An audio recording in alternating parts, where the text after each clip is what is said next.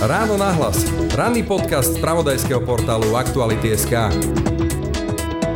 Sme v adventnom období Vianoc, období pokoja, lásky a neviem čo všetkého možného. Na druhej strane žijeme neuveriteľné časy pandémie a namiesto toho pokoja skôr v spoločnosti cítiť frustráciu, hnev, až agresivitu a dodám obrovský strach. To, čoho sme v tej pandémii naozaj svedkami, je, že tá klerikálna cirkev, ktorá bola naozaj založená iba na tom, že slávime spoločne bohoslužby, stretávame sa v kostole, tak tá narazila teraz na svoj limit. Čiže sme zhýčkaní ako kresťania? Áno, urobili sme z toho niečo mainstreamové, niečo normálne, niečo, čo je adresované majorite a zabudli sme na tie menšiny. Ako teda prežívame, povedzme, aj ako kresťanská krajina sviatky Vianoc, adventný čas? Sa budem rozprávať s kňazom Starokatolíckej cirkvi na Slovensku, Martinom Kováčom. Dobrý deň. Dobrý deň, prajem. Počúvate Ráno nahlas. Pekný deň a pokoj v duši praje aj Braňo Dobšinský. Dobrý deň, som Peter Bárdy a som šéfredaktor spravodajského webu Aktuality.sk. Aktuality.sk robia profesionálnu žurnalistiku vo verejnom záujme a sme na to právom hrdí. Aj dnes, v čase koronavírusu, prinášame dôležité informácie a odkrývame kauzy s riešením tejto problematiky u nás. Robíme to pre vás a robíme to aj vďaka vám a vašej podpore. Ďakujeme. Počúvate podcast Ráno nahlas. Takže, pán Kováč, ja teda som kresťan, aj keď podľa viacerých tých kritérií by ma označili za veľmi, veľmi, veľmi liberálneho kresťana, ale ja som si to vždy tak definoval, že ten, kto verí v Boha, verí v Krista, že je na jeho strane Boh a je na jeho strane Kristus, tak sa nemá čoho báť. Na druhej strane tu vidíme, že v tejto spoločnosti je neuveriteľný strach. Ten strach sa potom ventiluje tou frustráciou, agresivitou. Ako to teda čítate vy? Advent a Vianoce, ktoré teraz prežívame, poznačené pandémiou, tak ako minulý rok, v podstate už sme si zažili takú predpremieru a ukázalo sa, že sa to nejakým spôsobom teda nezlepšuje a nenapravuje. Je naozaj cítiť, že tá spoločnosť je unavená. Nielen spoločnosť, my sme unavení, presne ako ste povedali. To rozdelenie a to napätie je už veľmi veľké a neudržateľné.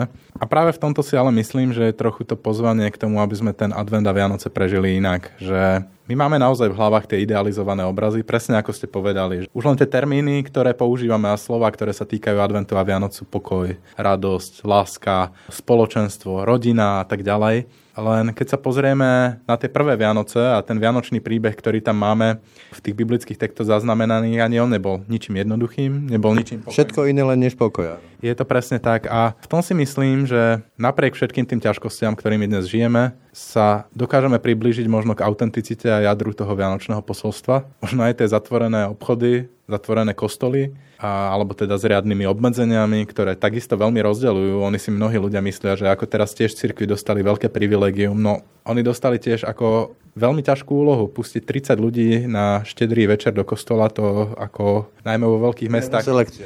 To nie je jednoduché, ľudia sú nahnevaní z toho a takisto... Ja sa vám skočím do reči, lebo ja som sa s ex-manželkou rozprával teraz, že darčeky pre deti, niečo tam pod tým stromčekom potrebujú tie deti vidieť, ale sme si povedali, že tak niečo tam bude, ale objednáme niečo cez internet a vynechali sme úplne takéto behanie po obchodoch, čiže je to aj príležitosť na to, že ušetrím čas, keď to poviem takto veľmi zjednodušene, ale ľudia sú vyslovene frustrovaní z toho, že presne ako vy hovoríte, nejaké ich predstavy sa neplnia, alebo neplní sa to, na čo boli zvyknutí, to je presne. Možno. Ako hovoríte, mnohí ľudia prišli o prácu, nie o prácu, mnohí ľudia prišli o život, veď ako 15 000 úmrtí, viac ako 15 000 na Slovensku, to je okresné mesto a v našich rodinách, medzi našimi priateľmi a blízkymi jednoducho zomierajú ľudia, mnohí majú následky, mnohí prišli o príjem, o zamestnanie, sťažili sa im pracovné podmienky. To naozaj nie je jednoduchý čas. Rozumiem, ale vrátim sa k tomu, čo som povedal na úvod.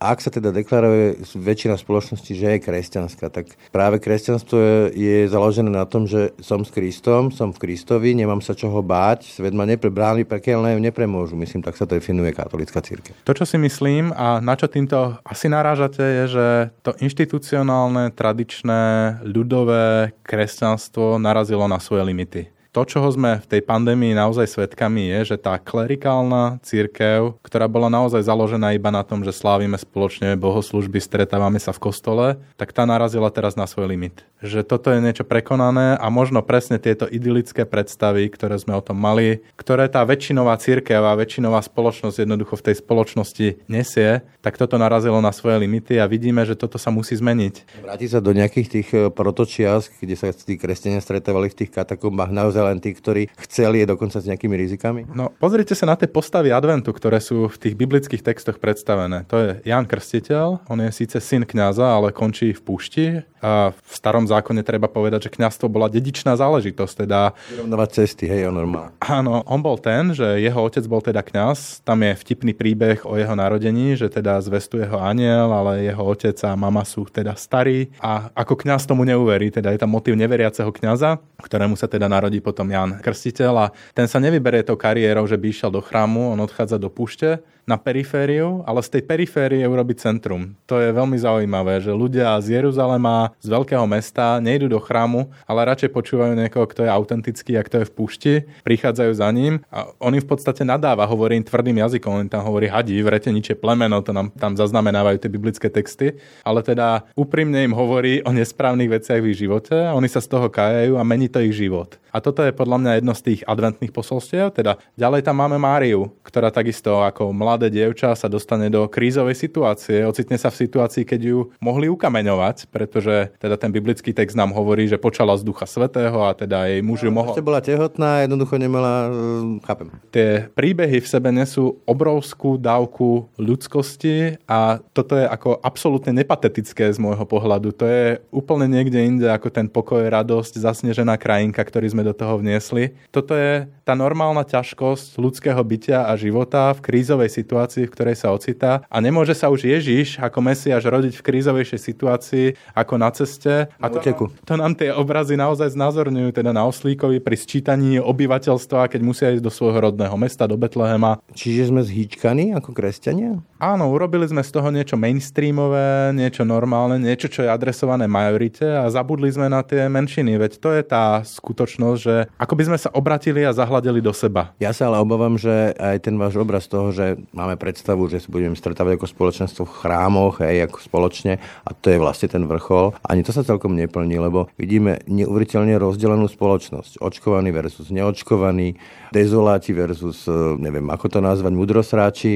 Použijem tento typ termínov, hoci ich nemám rád, ale veď keď si preložíme pôvodný význam slova katolícky, tak to je všeobecný. Vlastne kresťanstvo bolo ako komunita, kde si pomáhali aj na tých neformálnych bázach, ako členova nejakej jednej komúny.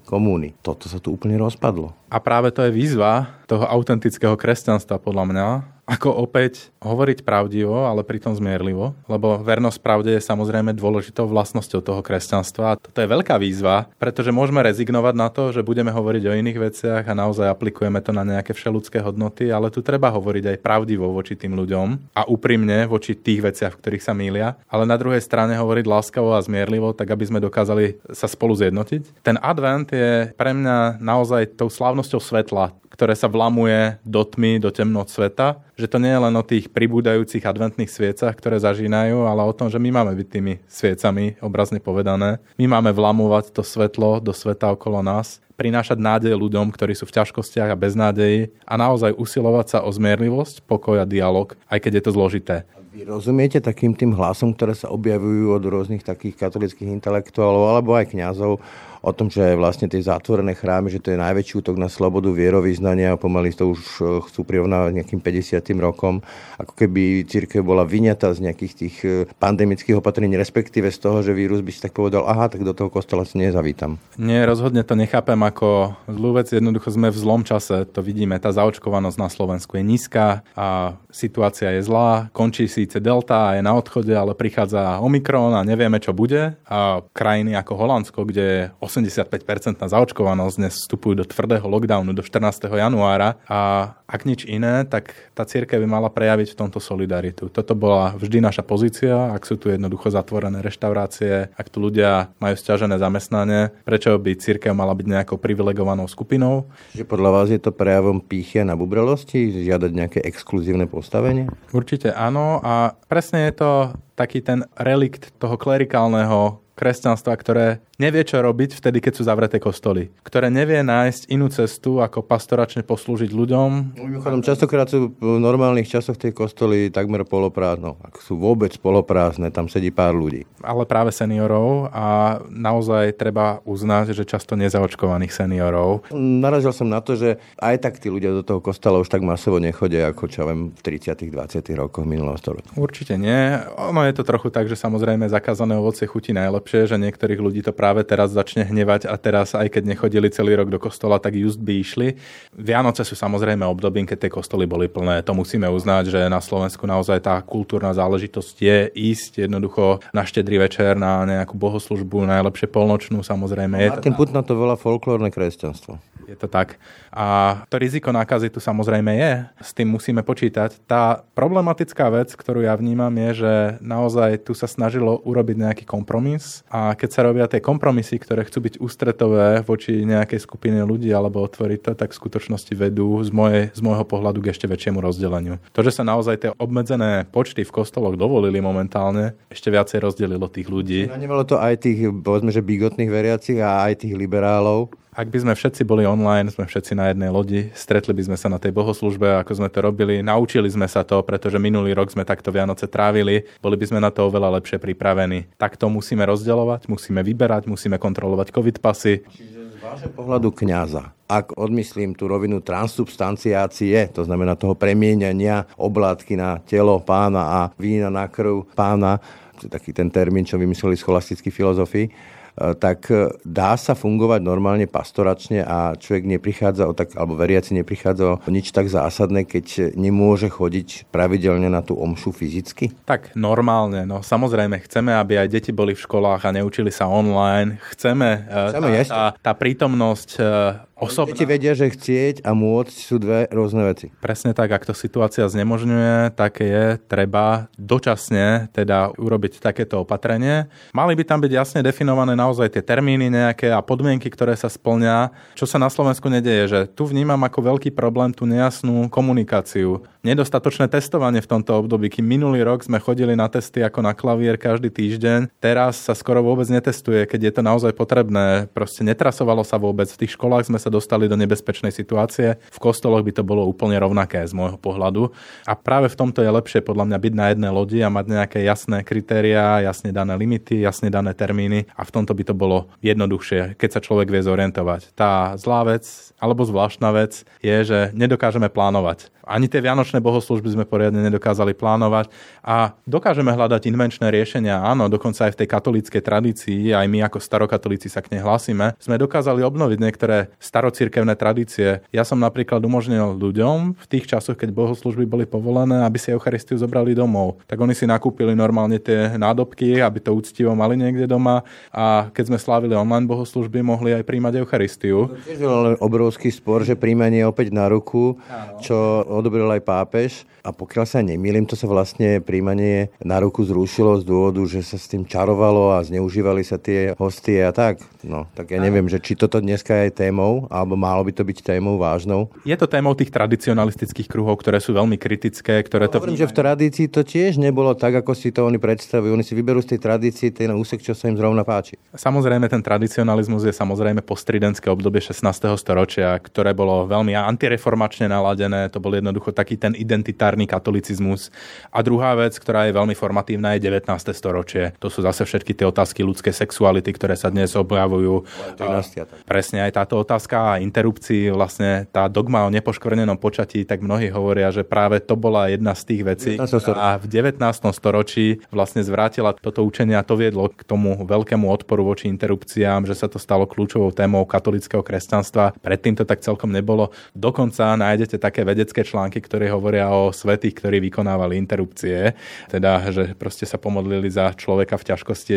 V Írsku tiež dokonca to bolo takto, hej. Áno, čiže nachádzame aj takéto veci v tej tradícii, že to spektrum je naozaj farebné, nie čierno-biele a to, čo ho čierno-bielým sa snaží robiť, sú podľa mňa naozaj tie momenty, keď prišla reformácia a začala ten identitárny konflikt katolíkov proti tým, ktorí sa hlásili k dedičstvu reformácie a potom to 19. storočie, takzvané dlhé storočie, ktoré reaguje na veľkú francúzsku revolúciu, na prichádzajúci sekularizmus. Vymedzovať sa voči svetu okolo. Presne tak. A to sú podľa mňa dva nesprávne obrazy kresťanstva, ktoré v 21. storočí výrazne narážajú na svoje limity, ktoré považujem za prekonané, ktoré viedli k tej ľudovej cirkvi, ktorá dnešnému človeku už nemá čo povedať. A musíme hľadať opäť nové formy, ako môžeme osloviť tým obsahom, aj návratom k tým tradíciám, ktoré tu boli, ale aj odpoveďami na nové otázky, ktoré prichádzajú. Veď Biblia nie je jednoducho knihou, ktorá má odpoveď na všetko. Navyše sa ona stále interpretuje a interpretuje na novo a na novo. To je celá tá exegéza biblická. Presne tak, že nové výzvy, ktoré prichádzajú,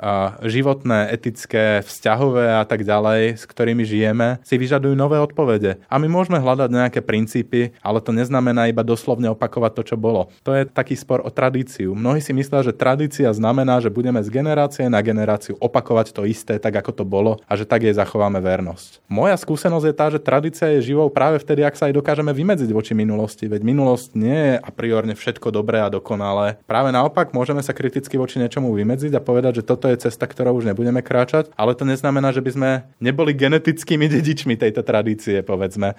Ak ja nebudem opakovať chyby svojich rodičov, neznamená to, že ja prestávam byť ich dieťaťom, ale jednoducho som sa poučil. Ste im verní. Ale takou tradíciou, keď sa vrátim do tých čias, povedzme, že stredoveku bolo, že kňazi boli vzdelanci, že to boli aj tí filozofi, Dunscotus, Okham, a neviem kto všetky ďalší, Jan Hus z inej tradícii a podobne. Ako je potom možné, že dneska dokáže taká téma, ako je očkovanie a vakcína, rozdeľovať a veľmi výrazne rozdeľuje kňazov. Niektorí sú za a dostávajú kopu hejtu, niektorí sú proti očkovaniu a dostanú sa do sporu aj s biskupmi a podobne. Treba tu ale povedať, že biskupy, tak katolícky ako evanjelickí, možno neskoro, ale predsa, alebo nie úplne nahlas, ale prihlásili sa viackrát k tomu, že teda očkovanie je správnou vecou. Treba povedať, že obaja pápeži, teda aj pápež František a emeritný pápež Benedikt XVI sú zaočkovaní Pfizerom. A na Slovensku ale zaznievajú od niektorých kňazov tie hlasy, že to je proste neetické. Pretože ani nie ich pápež a tak. Farár Kufa teraz najnovšie žiadal premiéra a vládu o to, aby sem doviezli čínsku vakcínu, pretože tá je vraj eticky lepšia ako Pfizer a Moderna, ktoré je to lepšie ako Vatikánska komisia. Je to presne tak, čiže to je presne to pápežskejšie ako pápež, že tí ľudia už tu stratili vlastne svoje svedomie, ktoré môže byť mylné, povýšili za tú absolútnu autoritu pred akýmikoľvek inými vecami. No, ale to sa práve pýtam, že hovorím, že kedysi to bola aj taká svätá trojka aj na dedine, hej, že farár, notár a učiteľ. A ako centrum vzdelanosti, nazvime to takto. A dneska vidíme, že nie je to tak celkom už. Ale to vidíme celkovo aj o tých učiteľoch, keď ste povedali. No jednoducho tie povolania tu stratili nejaký svoj spoločenský status tiež a problém je aj tá forma vzdelávania, to, aký materiál jednoducho prichádza na tieto aj teologické fakulty, ale aj pedagogické. U koho kto príde, hej? Nie je to úplne tak. Práve aj toto by som povedal, lebo často tam prídu reformne motivovaní mladí ľudia, ktorí sú naladení na to, že to chcú inak, ale sú neprijatí. To je ďalšia vec a privilegium, ktoré tu existuje dokonca v zákone o vysokých školách, ktoré hovorí, že vysokoškolský zákon sa na teologické fakulty vzťahuje primeraným spôsobom. A ten primeraný spôsob znamená, že môžu vylúčiť toho študenta, kedy chcú, že v ich kompetencii. Je to v kompetencii arcibiskupa v podstate.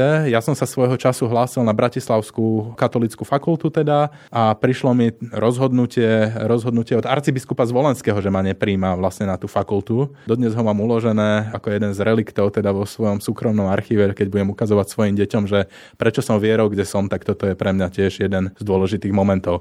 Jednoducho sú izolovaní tí ľudia, ktorí by mohli prinášať zmenu a sú prijímaní a dávaní na pozície tí, ktorí udržujú status quo.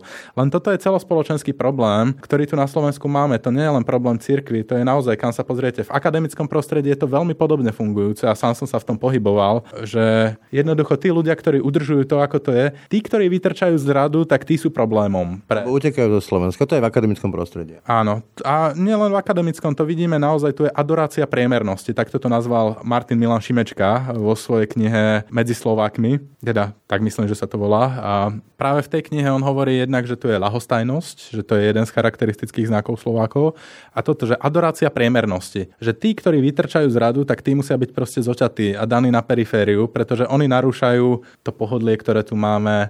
tá neochota meniť sa, neochota k zmene je tu veľmi silná. To ale je potom v ostrom rozpore s Ježišovým posolstvom. Hovoríš, buďte solou zeme, je to zásadná radikálna zmena srdca, k tomu vyzýva a tak ďalej. Čiže nie sme kresťanskou krajinou? Celý advent to počúvame. Metanoje, to je po grécky, je to teda, že zmente svoje zmýšľanie. Teda to, čo máme, že konajte pokánie, to je taký archaizmus, ale keď máme to originálne grécke slovo, nám hovorí zmente sa. A tá zmena, my to vidíme skôr na tých predvolebných billboardoch väčšinou, že to býva jedno z takých silných slov, aj na Slovensku to tak bolo pred poslednými voľbami, ale ono je to naozaj náboženský pojem, ktorý vyžaduje to, aby sme sa na veci vždy dokázali pozerať inak. A kresťanská krajina, môže byť nejaká krajina kresťanská. My si to dokonca do ústavy sme si to tam dali, že tradície, Cyrilá metóda, aj keď aj nevieme vlastne, čo to je. Je to mýtus, ktorý treba demitologizovať. Čo ho živíme? Pretože je to príjemné, pretože je to naozaj jeden z tých identitárnych a odlišujúcich faktorov, ktorý umožňuje zjednotiť tých ľudí. A keď tomu neveríme sami, však ako sa mám hlásiť k Cyrilovej metódovi, keď vlastne neviem, k čomu sa mám presne hlásiť. Nepoužívame ten jazyk, nepoužívame ten typ písma, viera tu už bola pred nimi. Čomu sa mám hlásiť pre Boha? Väčšinová spoločnosť ale takto neuvažuje. Toto už je práve to kritické uvažovanie. Väčšina spoločnosti má naozaj tú prvú naivitu, ktorá má... A Tomáš Halík to veľmi dobre často vystihuje tým, že tu máme toto tradičné kresťanstvo, ktoré akoby zostalo naozaj takouto detskou, detinskou vierou, ktoré verí tým rozprávkam. Sme takí detinskí veriaci? Áno, a keď človek podstúpi tú krízu, ktorá prehlbí tú jeho vieru, lebo to, čo sa na Slovensku často deje, napríklad v porovnaní s Českom, ktoré som veľmi dobre zažil a poznám, je, že keď ľudia prejdú do tohto štádia kritickej viery, tak väčšinou odchádzajú a rozchádzajú sa s inštitucionálnym kresťanstvom a odchádzajú z cirkvi. Taký zaujímavý moment, čo som si ja všimol kedysi dávno, že tam, kde je povedzme katolicizmus menšinový, Česko alebo Británia, Anglicko, aj historicky, lebo tam bol prenasledovaní katolíci ako jezuiti a neviem čo všetko, tak tam sa snaží byť intelektuálny. Tam sa snaží byť niečo viac. Snaží sa hľadať, prečo som katolík. Tam, kde je väčšinový, tak sa to mení, ako som už hovoril, Martin Putna to nazval, na folklórne kresťanstvo, na tej púte a tie zrná, čo vychádzajú a podobne. Presne ako hovoríte a Česká republika je toho príkladom. Tam vidíme aj to, že tie osobnosti, že keď sa pozrieme na to, že aké osobnosti nejaké toho kresťanstva na Slovensku tu máme, keď teda hovoríme, že sme majoritne kresťanská krajina, ja väčšinou ťažko hľadám nejaké mená, ktoré by som ľuďom mohol odporučiť. Mali sme tu Antónia Srholca, ktorý bol veľkou osobnosťou, alebo presne tým slovenským Jánom Krstiteľom, človekom, ktorý odišiel z centra na perifériu a z tej... On si nevybral kariéru, dokonca v tej báse mu prešiel naozaj tým, že tam tú omšu nemohol sláviť. Presne tak. A teda mal túto skúsenosť a z perifériou dokázal urobiť centrum, kde ho ľudia vyhľadávali, pretože bol autentický a to, čo hovoril, malo svoju hĺbku.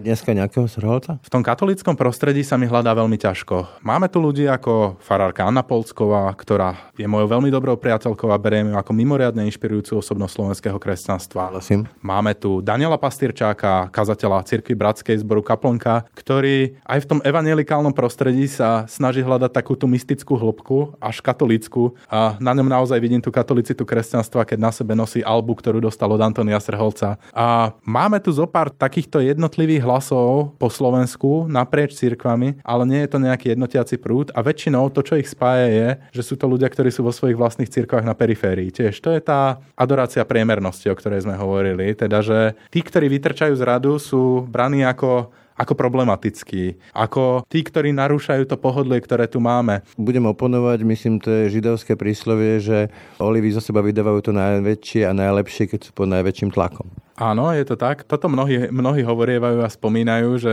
keby na Slovensku sme nemali také ťažké podmienky, možno by sme sa nedopracovali k tým veciam, pretože by sme nemali motiváciu a tiež by sme ako zleniveli, povedzme. Áno, súhlasím s týmto, že ten tlak z nás dokáže niečo vyždímať a to najlepšie naozaj takto prichádza. Otázka je, dokedy sa to dá zniesť a otázka je, či by naozaj tie veci nevyzerali inak, ak by v 90. rokoch sa Srholec a nie Ján Sokol stal biskupom a či by sme dnes to kresťanstvo nemali niekde inde posunuté. Keď prídete do Čiech, tak tam naozaj tých osobností hneď vymenujete veľa. Máte tam Halíka, profesor Tomáš Petráček, biskupov tam máme zaujímavých. Václav Malý je tam stále, mladý biskup Tomáš Holub v plzeňskej diecéze. Máme aj Duku. Na odchode, áno, je to. To, čo je tam ale sú tie hlasy, ktoré môžu byť kritické a napriek tomu zostávajú stále vo vnútri cirkvi, nie sú zahriaknuté. Táto priemernosť podľa vás je vysvetlením aj toho, že sa tu nerieši alebo nie je ochota otvárať témy zneužívania v rámci cirkvi. Vieme, že vo Francúzsku nedávno obrovská správa 100 000 myslím nejakých 300-400 tisíc, to sú proste enormné čísla. Bolo to kedysi v Írsku, potom v Nemecku. Je nepredstaviteľné, že dialo sa to všade tam, ale na Slovensku sa to nedialo. Či dialo sa to, akurát mám taký pocit, že tu nie je žiadna ochota to ani len otvoriť. Je to tak a je to kombinácia všetkých vecí, ktoré sme doteraz spomenuli. Tá detinská viera a predstava o tej cirkvi, ktorá je svätá, neporušená a tak ďalej, bezhriešná, to je niečo, čo v tých mysliach ľudí je, a to sú zlé médiá, ktoré tu vynášajú tieto prípady. Boží muž a tak. Áno, a to sú tí nesprávni, teda tí, ktorí chcú zničiť cirkev, ktorí teda otvárajú tieto kritické témy, ale to presne, to je ten problém, to je súčasť. Čo zneužíva deti, nechce zničiť cirkev? Podľa nich to je ako veľmi málo ľudí, deje sa to všade, tam si nájdu zase tento typický naratív, ktorý naozaj tí ľudia úprimne majú v hlavách. Len tá skutočná vec je, že tých prípadov je strašne veľa, tých 200 000, ako ste spomenuli vo Francúzsku, veď to je toľko zničených životov, ktoré sú úplne narušené, ktorých vzťah k Bohu musí byť úplne narušený tým, čo si zažili a tým, čím si prešli. Tá cirkev ako inštitúcia pre nich musí byť antitypom čokoľvek, čo je spojené s Bohom, dobrom a kresťanstvom a svetlom. A toto sa dá očistiť jedine svojou vlastnou úprimnosťou, tou kritikou, tým, že si prejdeme tým a sme schopní pozrieť sa do zrkadla. To predsa nie je nič, čo by mi ublížilo. To je niečo, čo prehlbuje. Podľa vás tie čísla, keby sa to otvorilo, by na Slovensku zodpovedali pomerovo, hej, že čo viem, vo Francúzsku 290 plus 100 nejako, myslím, to bolo, a tak na Slovensku nechcem teraz počítať percentá alebo čo, ale že by to boli tisícky a tisícky prípadov? Neodvážim sa to povedať. Ja som sa v tom rímskokatolíckom prostredí na Slovensku pohyboval. Osobne som nemal takúto skúsenosť a kňazi, s ktorými som sa stretal, boli príkladom života viery pre mňa v mnohom, ale naozaj si myslím, že neexistovala tam táto atmosféra otvorenosti, aby sa o takýchto veciach hovorilo. Zažili sme tu také prípady a vedne, ktoré už sú medializované a naozaj sa ukázali ako pravdivé, keď biskupy kryli teda kňaza, ktorý zneužíval, a teda bol tam skôr tlak vyvíjaný na tú obeť. Dokonca na tom východnom Slovensku tie prípady niektoré, ktoré boli, tak bolo vidieť tú prepojenosť tej polície, ktorá nedokázala férovým spôsobom alebo podľa tých daných predpisov vypočúvať tú obeť a naozaj nedokázala veriť tomu, že sa niečo také stalo, že je to tu súčasť oveľa hlbších problémov, ktoré tu máme. Veď tá otázka zneužívania je tu veľmi slabo riešená aj v tej civilnej sfére, keď žena príde nahlásiť zneužívanie, tak je odhováraná od toho často. Mení sa to. Chvála Bohu, sa toto mení, ten postoj, ale mení sa to vďaka tomu regiónu. Mení sa to vďaka tomu, že o tom otvorene hovoríme, nie kvôli tomu, že sa to tutle a že by si to tá inštitúcia dokázala vyriešiť sama. A to je ten problém. Čiže podľa vás u nás to cirkvi tutlu? Áno, to čo vnímam momentálne je, a teda už sú aj nejaké také konkrétnejšie prípady, ktoré máme pred očami, že boli tu ľudia, ktorí toto tutlali. O čom podľa vás vypovedá fakt, že takéto kresťanské krídlo v politike, že už sú tu ľudia z Olano, alebo je to pani Záborská, či pán Taraba a tak ďalej, tak ich nosnou politickou témou sú buď interrupcie, alebo ak spomínam pani Hatrákovú, tak to je hľadanie hodnotových prienikov s Kotlebovcami, a to na takých témach ako že LGBT páry sú deviantné a zvrhlé prostredie pre výchovu detí. To je aký odkaz o kresťanstve? Smutný, ale odkazuje na tú realitu väčšinovú, ktorú sme tu doteraz popisovali, väčšinovú toho ľudového, naivného kresťanstva, ktoré si neprešlo hlbšou krízou, ktoré nemá osobnosti, ktoré by viedli k intelektuálnemu uvažovaniu, ktoré nemá duchovných, lebo podľa mňa úloha duchovného je aj toto navodiť, spochybniť tú detskú vieru, v správnom štádiu jednoducho ľudí viesť k tomu, aby začali uvažovať sami, nerobiť ju závislými na tej inštitúcii samotnej. Dokonca aj tá myšlienka tej povinnej nedeľnej omše, to som sa až celkom nedávno dostal k jednému článku profesora Petráčka, kde toto mapuje a kde teda hovorí, že to je vlastne veľmi nový fenomén, že to naozaj súviselo s tým budovaním tej inštitucionálnej, toho zastrešenia, tej závislosti medzi tým človekom, ktorý tam je. Ale skutočnosť je tá, že cirkev má vychovávať slobodných, premýšľajúcich, kriticky reflektujúcich ľudí, že ona nemá byť miestom, ktoré dáva všetky odpovede na otázky. Ona je miestom otázok, kde sa stretávajú, kde sa o nich diskutuje, kde sa vedie kritický dialog, kde sa nevlastní pravda, kde sa pravda hľadá. Viete, čo mňa zarazilo? Najviac, keď sa vrátim k tomu príkladu hlasovania za návrh odôvodnený dôvodovou správou, kde sa hovorí o LGBT pároch ako deviantných prostrediach, ktoré zneužívajú deti bez akýchkoľvek dôkazov, že sa nikto neozval toho katolíckeho kresťanského prostredia a nezahriakol tých ľudí, že preboha, to čo rozprávate? Čo to má toto s Kristovým odkazom? pretože je to v súlade s ich vlastnými predstavami. Žiaľ, LGBT ľudia, ktorí žijú na Slovensku v stabilných vzťahoch, často dlhšie trvajúcich ako priemerné manželstvo na Slovensku, príkladným životom, ktorí vychovávajú svoje deti či už biologické, alebo teda aj v pestúnskej starostlivosti, pretože jednotlivec na Slovensku môže adoptovať dieťa a keďže tu nemáme žiaden inštitút registrovaného partnerstva ani ničoho podobného, štát nemá ako zistiť, či ten človek žije v nejakom partnerstve alebo v dlhodobom. Nemá čo skúmať. Ani to nemá ako skúmať. Takže toto sa tu normálne deje, takýchto ľudí tu máme. V tých otvorených komunitách s nimi pracujeme a berieme ich ako mimoriadne vzácne obohatenie, ktoré nám dovoluje pozerať sa na Boha, vieru, kresťanstvo inými očami, iným individuálnym pohľadom. To sú ľudia, ktorí si často prešli martyrium v tej cirkvi naozaj a pre ktorých táto otázka bola tým otvárajúcim kritickým pohľadom, ktorý zrušil tie naivné predstavy, pretože sa dotkol toho, že cirkev im upierala tú vlastnú identitu. Dobre, a ten mainstream v cirkvi ako vyrušujú títo ľudia, že im mení tie detinské predstavy, alebo ako to mám čítať? Väčšinou nie. Väčšinou ešte stále prevládne a teda tá väčšinová spoločnosť tak v tom politickom, civilnom rozmere, ako aj v tom cirkevnom vedie k tomu, že túto tému a týchto ľudí musíme teda LGBT komunitu musíme odsunúť niekam na okraj, na perifériu a oni nemajú ako sa vyautovať v tých komunitách, keď počúvajú o tom, že je to hriešne, zlé. Od detstva sú v tomto vychovávaní, to je narratív, ktorý počúvajú. Keď prišlo referendum o rodine, o tomto sa kázalo v kostoloch. Veľa ľudí v našej vlastnej komunite starokatolíckej, ktorých tu máme, tak hovoria, že jedným zo zlomových momentov, a to nie sú ľudia z LGBT komunity, ale teda takí, že prestali sme chodiť do kostola, keď bolo referendum o rodine. Lebo nech sme išli do akéhokoľvek kostola, všade sme počuli to isté a vždy to boli proste nenávistné reči, ktoré podľa nás s Ježišom nemali nič spoločné. Že my sme tam prišli počúvať niečo o tom, ako máme vylúčovať iných, obmedzovať ich práva, o politike ako takej. My sme prišli si vypočuť evanjeliový text a byť povzbudení. A z tej druhej naivity sa vstrebávajú, alebo teda spamätávajú až v nejakých iných komunitách, ktoré potom vyhľadajú a ktoré sú inkluzívne. Žiaľ, to, čo sme spomenuli, na Slovensku ich nie je tak veľa. Kým v zahraničí existujú rímskokatolícke komunity, ktoré sú veľmi inkluzívne. V Nemecku, veď sme to videli, to je, ale aj v Česku. Akademická farnosť profesora Tomáša Halíka určite nemá obdobu v bratislavských farnostiach z môjho pohľadu. Ale keď prídete naozaj do toho Česka, Rakúska, Nemecka, kde tá realita jednoducho už prevážila, kde tí ľudia začali o sebe otvorene hovoriť, veď to je to dôležité. Rozmýšľame nad tým, posledná otázka, možno rozmýšľame nad tým, že či to nie je o tom, že tá mainstreamová cirkev tou neodlukou je stále závislá od štátu a snaží sa získať mocných na svoju stranu a tí mocní zase nejakú priazeň cirkvi, lebo to dobre na tých fotkách vyzerá. A pomohla by tá odluka, reálna odluka. Žite si za vlastné a žite si podľa svojho. Súhlasím, môžeme hľadať tie formy odluky, aké existujú. Pre mňa osobne tá najsympatickejšia je asignačná daň podľa nemeckého modelu, kde jednoducho štát vyplní tú funkciu, že ako pri občianskych združeniach vyberie tie dane a teda administratívne to dá cirkvám, prerozdeli, ale teda je to 1% navyše, nie ako v Taliansku, teda že je to proste 1% z tých daní, ale teda platí sa navyše. To mi príde ako spravodlivý model.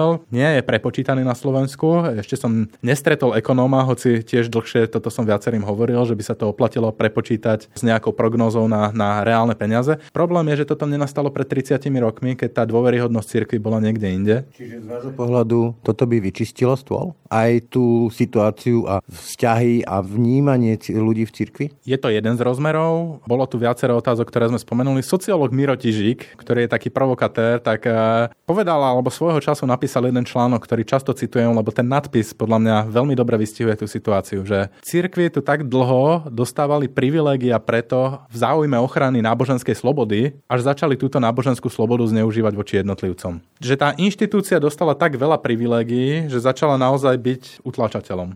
Státe. Presne tak. Obmedzovať tých ľudí, ktorí vybočujú z radu, obmedzovať iné názory, iný pohľad na vec. Toto všetko im umožnili tie štátne privilégia, ktoré tu rokmi získali. A ja si myslím, že toto je naozaj pozícia, ktorá im znemožnila byť kritickým hlasom, pretože toto každá vláda vlastne chcela byť za dobre s cirkvami. Stále tu majú veľký hlas v spoločnosti a tak ďalej. Dlho sa hovorilo o tej zmluve, alebo teda nejakej tajnej tichej dohode medzi predstaviteľmi cirkvi a Robertom Ficom, že on nebude otvárať tému odluky a cirkvi nebudú kritizovať jeho korupčné škandály, čo sa minimálne de facto naozaj dialo, že tí cirkevní predstavitelia tu neboli schopní pomedovať tie kľúčové veci. Keď sa stala vražda Jana Kuciaka a Martiny Kušnírovej, tak jediná tlačová správa, ktorá prvá vyšla, že konferencia biskupov Slovenska odišla na plánované duchovné cvičenia v Čičmanoch. Hej. A to bol pre mňa škandál, lebo keď sa dejú takéto veci, kde treba, aby zaznel ten morálny hlas, kde tá cirkev úplne prirodzene môže dostať tú spoločenskú autoritu a renomé, ktoré má, a nezaznie ten hlas, tak tým stráca úplne svoju relevanciu a zmysel svojej existencie. A toto by podľa mňa na jednej strane mohlo zmeniť toto zásadné zmenenie financovania cirkvi, ktoré by naozaj ten vzťah závislosti na štáte zmenilo, a naozaj zmena toho privilegovaného pohľadu, ktorý tu je, ktorý utláča menšiny, ktorý sa bojí inakosti, ktorý straší ľudí a pre ktorý strach je niečo, čo ho drží stále pri moci. Toľko kňaz Martin Kováč, ďakujem za rozhovor. Ďakujem. Ráno nahlas. Ranný podcast z spravodajského portálu Aktuality.sk. Naše podcasty momentálne fungujú vo sviatočnom režime, keď počas pracovných dní vychádza vždy len jeden podcast Ráno nahlas. K bežnému štandardu, teda dennému podcastu Aktuality na hlas plus Ráno na hlas dvakrát do týždňa sa vraciame od 10. januára. Tak a to už bolo z dnešného Rána na hlas naozaj všetko. Pekný deň a pokoj v duši praje Braňo Dobšinský. Všetky podcasty z spravodajského portálu Aktuality.sk nájdete na Spotify a v ďalších podcastových aplikáciách.